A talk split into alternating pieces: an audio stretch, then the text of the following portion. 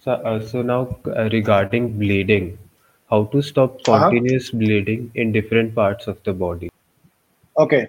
Uh, so bleeding can, uh, you know, broadly bleeding can be uh, of two types, right? One is uh, internal bleeding and external bleeding, right?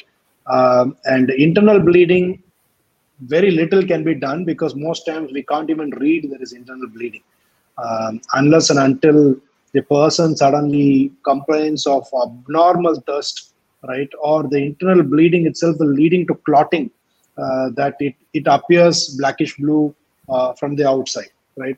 Uh, but that apart, on external bleeding, uh, you know there are you know there are many things that can be done. First is you have to arrest the arrest the source of the bleeding, right? Take a clean piece of cloth, okay, dry clean piece of cloth, and which is non-sticky, non-adhesive, right? And take that piece of cloth and apply on the region where the blood is coming out, right? So basically, in an external bleeding, the uh, the it is it is the there you will see that there it is the opening is there visible on the skin, right?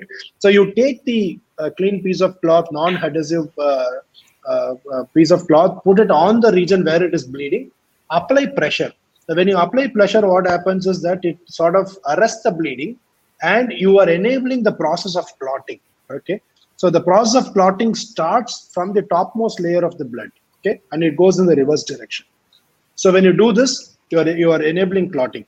The most another very commonsensical thing that you need to do is once you have arrested the bleeding using cloth, elevate that part of the body above the level of the heart. Okay, so the rate of flow of blood to that part of the that part of the body which is bleeding is reduced. So what is happening is more blood that is supposed to go there and come out through the opening, the rate of flow is reduced. On the other side, you are applying pressure using a clean piece of cloth, thereby enabling clotting. In a few minutes, you will see that the blood will stop coming out. Right? So you have, you have arrested the bleeding. Right? So very simple stuff. Just remember some of these very simple things. Take a clean piece of cloth, non-sticky cloth, apply on the region where it is bleeding, elevate that part of the body above the level of the heart. Simple.